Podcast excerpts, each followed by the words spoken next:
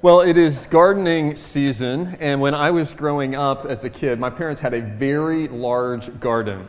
So I spent very many hours picking up rocks, planting seeds, pulling weeds, and by the time I moved out of the house, I said, I have had enough of that.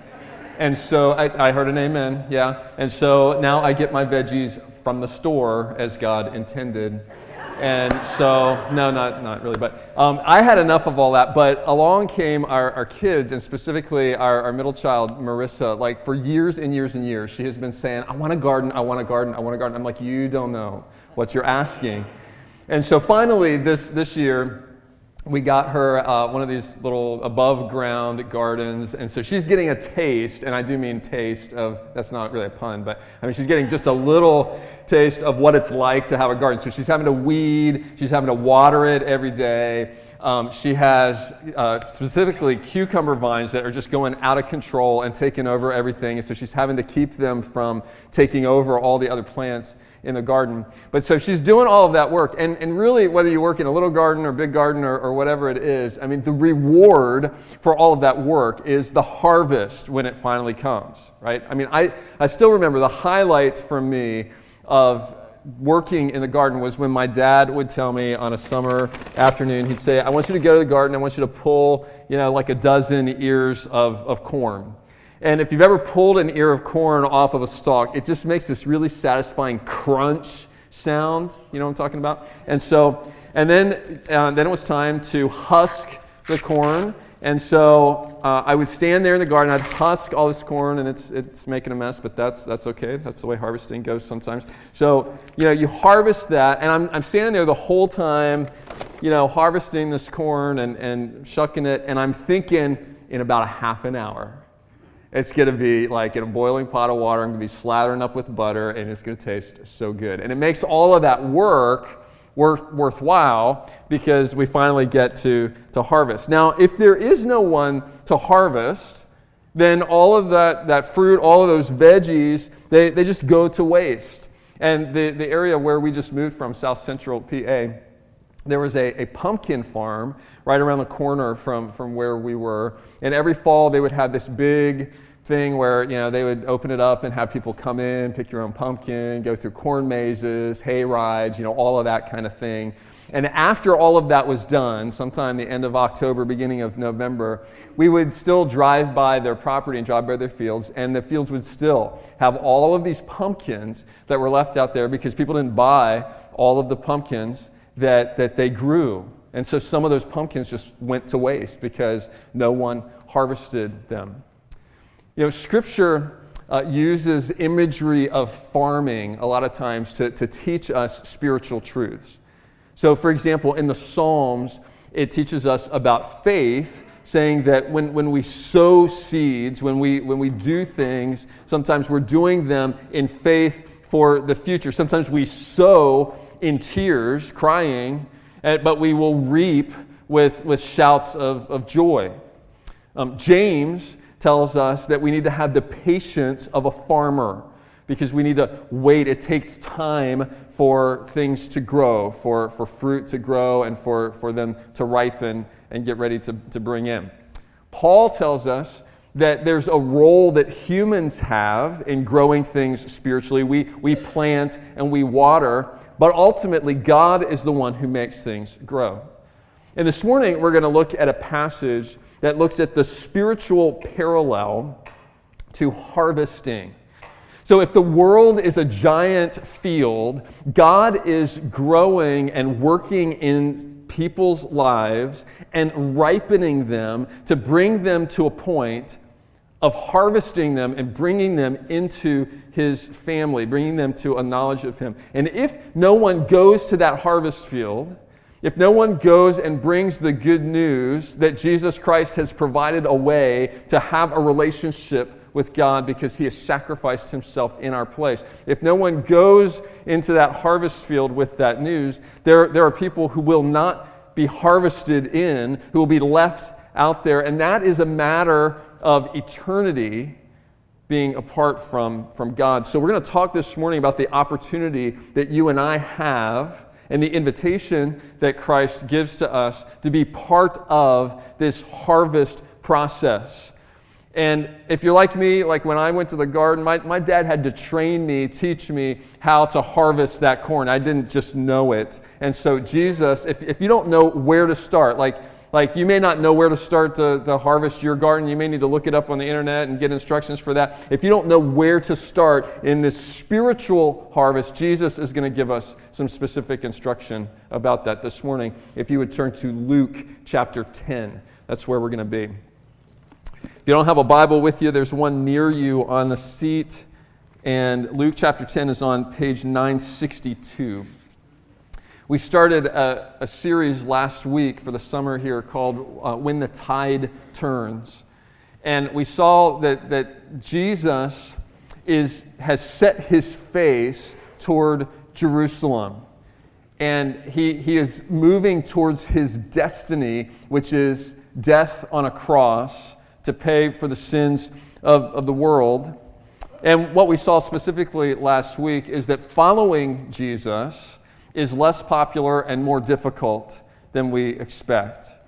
And so the journey to Jerusalem for, for Jesus is continuing. We pick it up here today. And I want you to listen as we read these two words uh, I, am sorry, two verses. And actually, uh, the word harvest shows up here, hence the, the introduction here this morning. And when we hit the word harvest, I want to ask you to read that out loud with me. I want you to engage with me a little bit, make sure you're awake here this morning. We're going to start in verse 1. After this, the Lord appointed 72 others and sent them on ahead of him, two by two, into every town and place where he himself was about to go. And he said to them, The harvest, good job, is plentiful, but the laborers are few. Therefore, pray earnestly to the Lord of the harvest to send out laborers into his harvest. All right, how many times does harvest show up? Three times. All right. So anytime you see a word repeated in Scripture, especially within a verse like that, we need to pay attention because it's flagging us. This is the topic. This is, this is what's going on. This is what Jesus is talking about here. So Jesus is issuing an invitation to you and to me to take part in the harvest. He's saying, I want you to be part of this. I want you to be a harvester along with me. Jesus talks about this elsewhere in John chapter 4, talking again to his disciples. He says, Look, I tell you, lift up your eyes and see that the fields are white for harvest. For here the saying holds true one sows and another reaps. I sent you to reap that for which you did not labor. Others have labored, and you have entered into their labor. So Jesus says we are called to be part of this fun, the fun part of bringing in the harvest. And he gives us some specific instruction now about how to go about that. So, the first rule of the harvest, we're going to look at four rules of the harvest. The first one is to partner up and pray. That's what we see here in, in verse 1 and 2. The Lord appointed 72 others and sent them on ahead of him two by two. So we're to partner up. So Jesus is not sending us, this is not a Lone Ranger mission. Jesus is sending us to, to partner and, and, uh, and tackle this together. And he exhorts us to pray for more laborers in verse 2. He says, uh, The harvest is plentiful, the laborers are few. Therefore, pray earnestly, plead, and beg the Lord of the harvest to send out laborers into his harvest. So, why, why does Jesus say to pray for them? Why doesn't Jesus just nudge people or zap them or something or push them out of their seat and just make the laborers go? Why does he ask us to pray? I think there's three reasons why he would ask us to pray. The first is that this is just this is a huge undertaking. It's bigger than than we are. I mean, when when it says here that the Lord appointed 72 to go out, uh, there's probably a symbolism that Luke is, is pointing us to here because if we went back to Genesis chapter 10, Genesis chapter 10 is sometimes referred to as the table of nations. It's all the immediate descendants of Noah. After the flood and Noah comes off the ark, we, we see how uh, all of these descendants laid out. And if you count all of those descendants, guess how many are there? 72.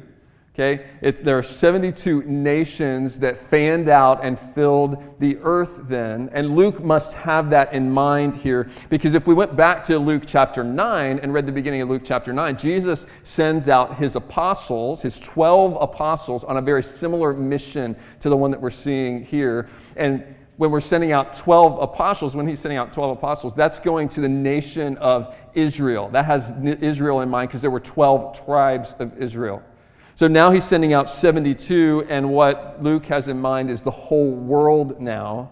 So we're looking for that world harvest field. That's a huge job. That's going to require a lot of people. It's bigger than, than any one person. So we need to pray that God would send out more harvesters so everyone can be brought in. The second reason I think he calls us to pray is because this job is not going to be easy. So in verse 3, Jesus says, Go your way. Behold, I am sending you out as lambs in the midst of wolves. So he says, You, as my followers, you are like lambs. Okay, compare, think in your mind, if a lamb encounters a wolf, who's going to win? Okay, pretty, pretty easy. I mean, lambs are defenseless, not very smart. And Jesus says, I'm sending you out as lambs. And there, there are people who are going to resist you. They're going to uh, oppress you, they're going to reject you. And so we're going to need help with that. We're going to need to pray. We're going to need to be dependent on God for that. And so the third reason I think he tells us to pray is because prayer changes our hearts. So as we are praying for other people to be going out into the field, it also begins to change our own heart, and we realize, man, I need to be out in that field as, as well. What, what, what kind of harvest would God want me to be bringing in in the people, the sphere of influence that I'm in? So we partner up and pray. The harvest starts with prayer.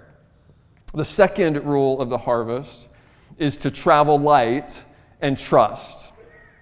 So in verse 4, Jesus says, As you go, carry no money bag, no knapsack, no sandals, and greet no one on the road.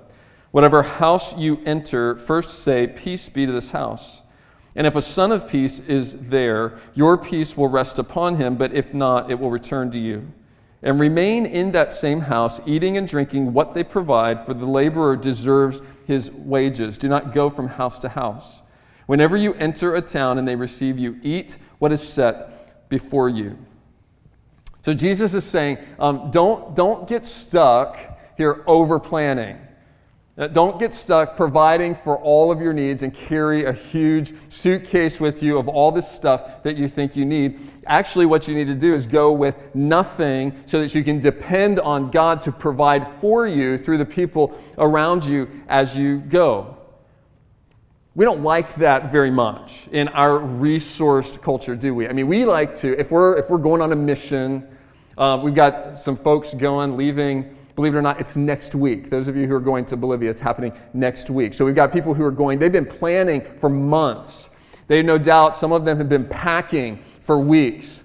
And some of them have not started packing and won't until next Monday night, probably. So, you know, but we, lots of us like to prepare. We like to get all the details, all the resources lined up. And we don't like to leave a lot to chance.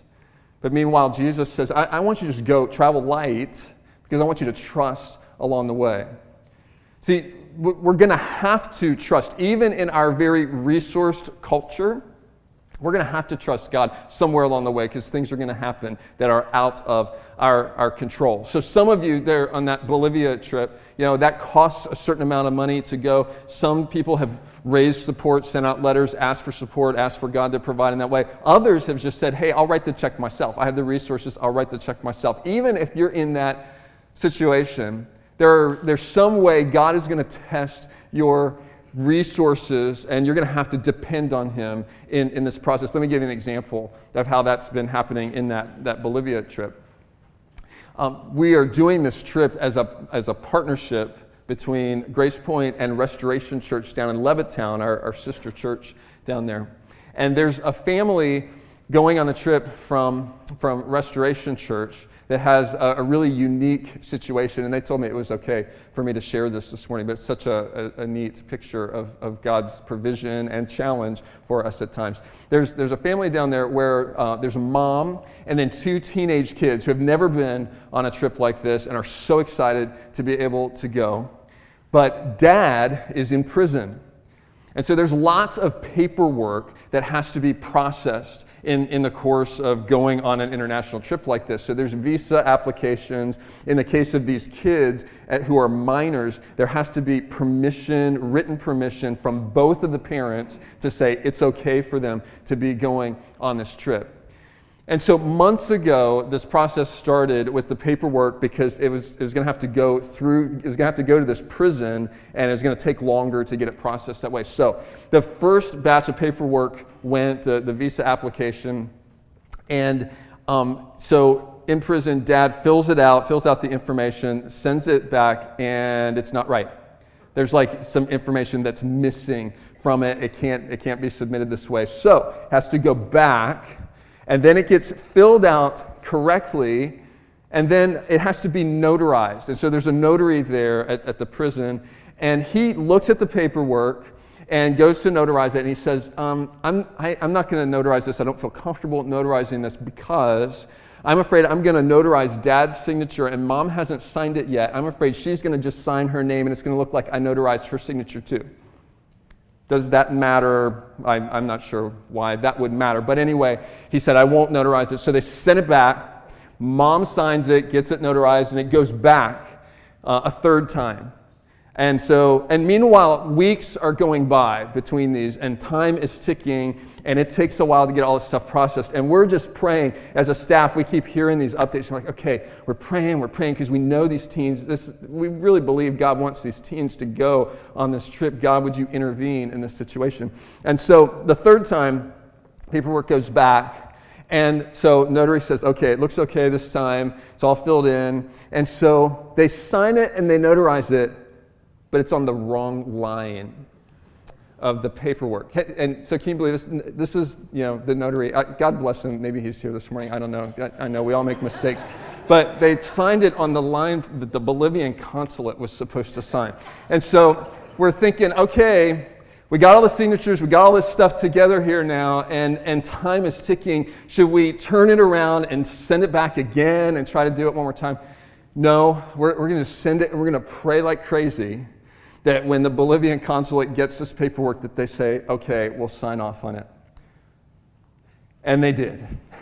And so, yeah, that's, that's good. So praise the Lord for that. So see, here's, here's the point. I mean, Jesus says, travel light and trust. You're going to have to trust. You will have opportunities, no matter how much you try to prepare for yourselves a long way. So just don't even try from the beginning. If, you, if you're headed on a mission trip or you're headed into a mission field, you're headed for a task, that uh, is part of this harvest, if you're not quite prepared, you're, you're ready for it. You're, you're ready to go. Just go ahead and go because God wants to provide for you along the way and He wants to fill in those gaps that we can't provide for, for ourselves.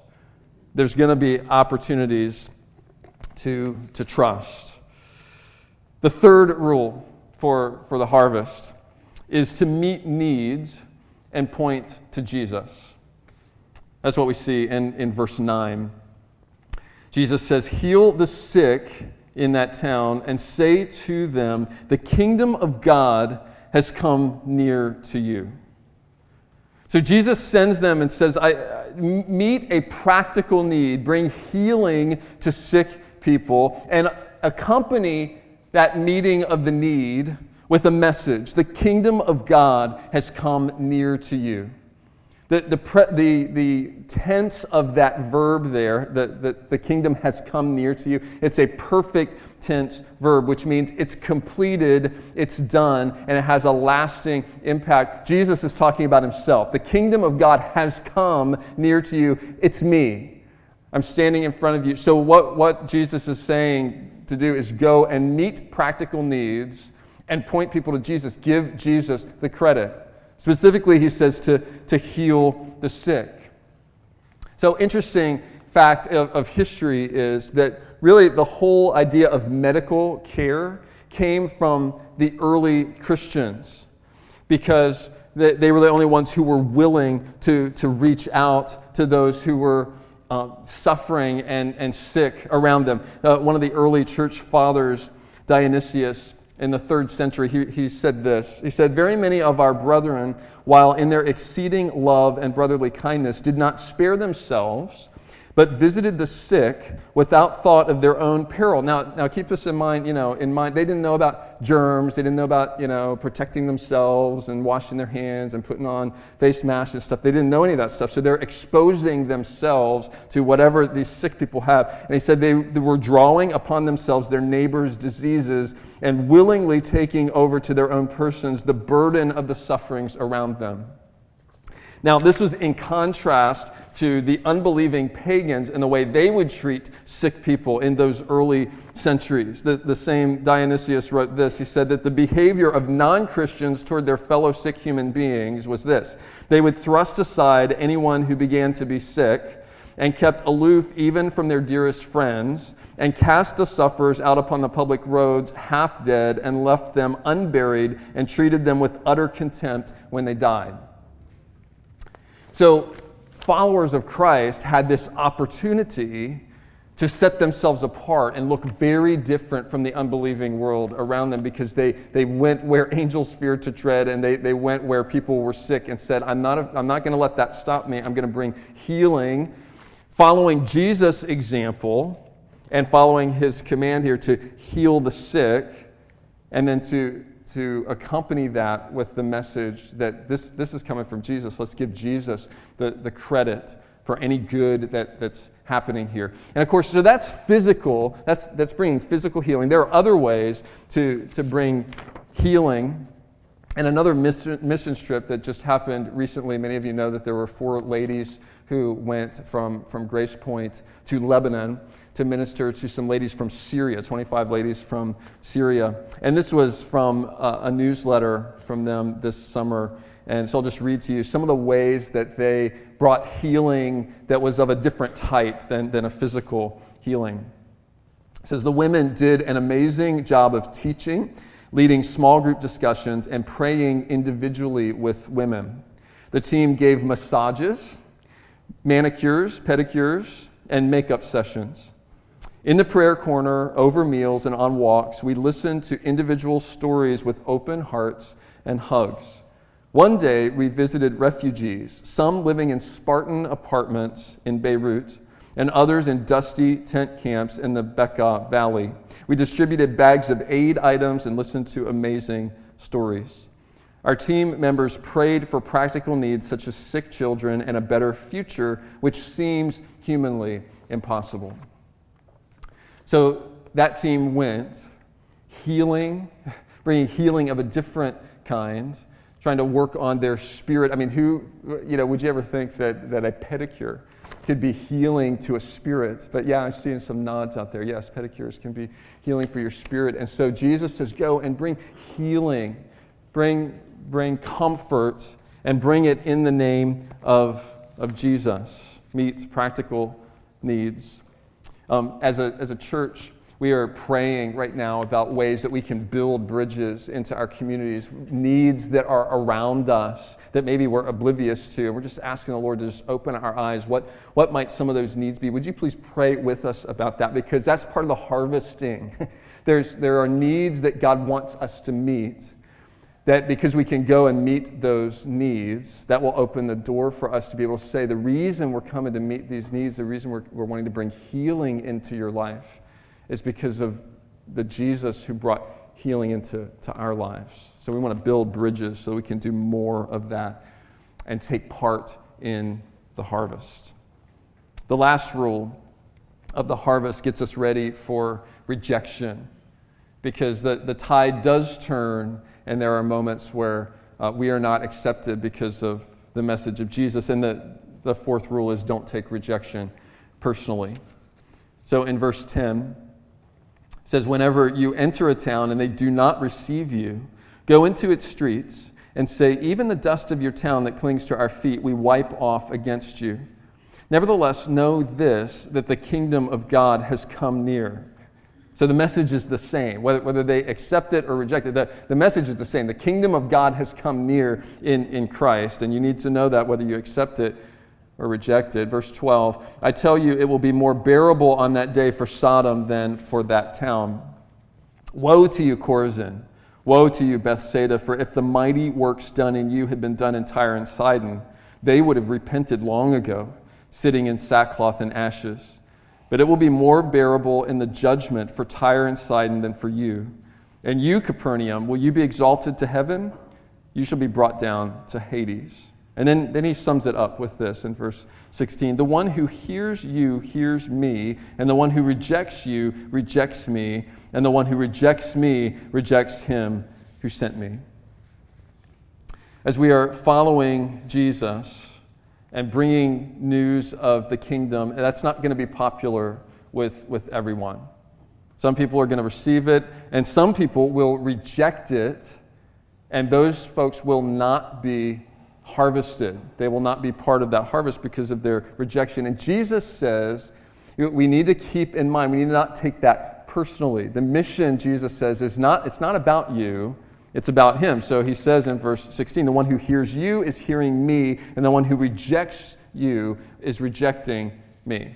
So that's not for us to take personally. Jesus is on the road to, to the ultimate, he's on the path to the ultimate rejection, which is crucifixion, which he knew was part of his destiny to pay the price for, for sin. And as you and I follow Jesus, we will be rejected.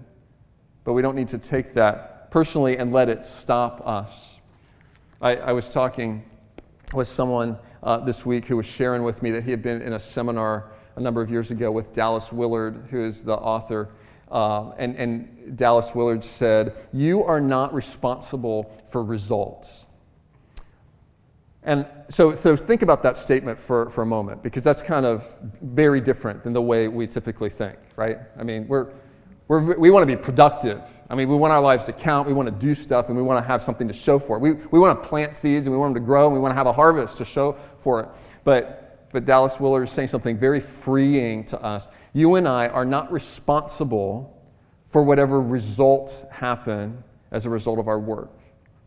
What we're responsible for is to get up every morning and to, to go do the work, to go be faithful, to obey what God has called us to. And then He takes care of whatever happens on the other end of that. It may not look like what we would like for it to look like, it may not be as productive as we would like for, for it to be.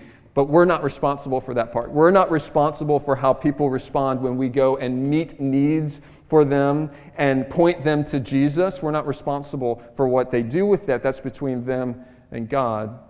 We're just responsible to go and do our part and be part of the harvest. I want to say a, a word to someone who may be here this morning. Maybe you're, you're here for the first time, or maybe you've just been exploring faith and exploring relationship with Jesus, and you have not come to a point yet of recognizing that the kingdom of God has come in Jesus and Jesus is the king. And maybe you haven't come to the point yet of saying, Jesus, I, I accept you as my king, as my savior, and I will fall in line behind you. Maybe you're still exploring all of that, and if so, that's, that's great, and I'm glad you're here. I just I need to say something to you in light of what we've, we've read here and talked about here this morning.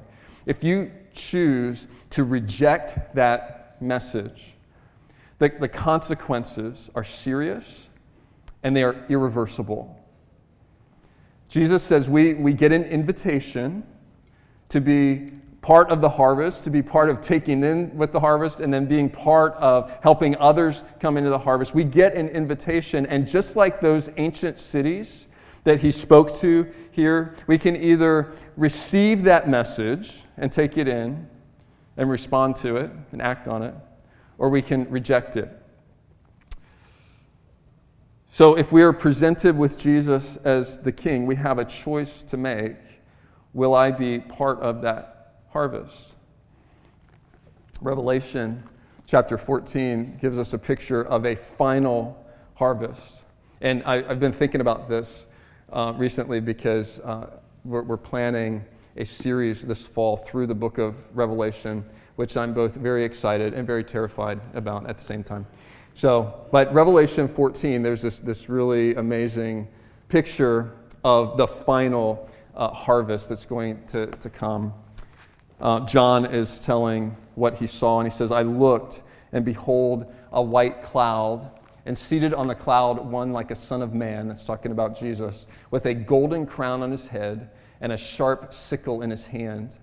And another angel came out of the temple, calling with a loud voice to him who sat on the cloud Put in your sickle and reap, for the hour to reap has come, for the harvest of the earth is fully ripe.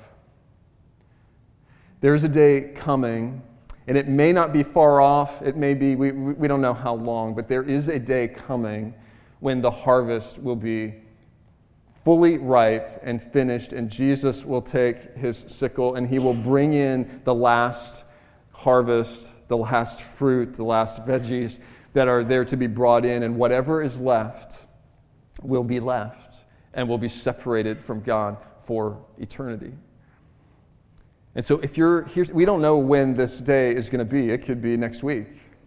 If, if you're here today and you have not embraced Jesus as your king and you've not said, I will fall in line behind you and I will follow you, I know it's not going to be easy, but, and I don't know where it's going to take me. I don't know how difficult it's going to be, but by faith, I'm going to fall in behind you, Jesus.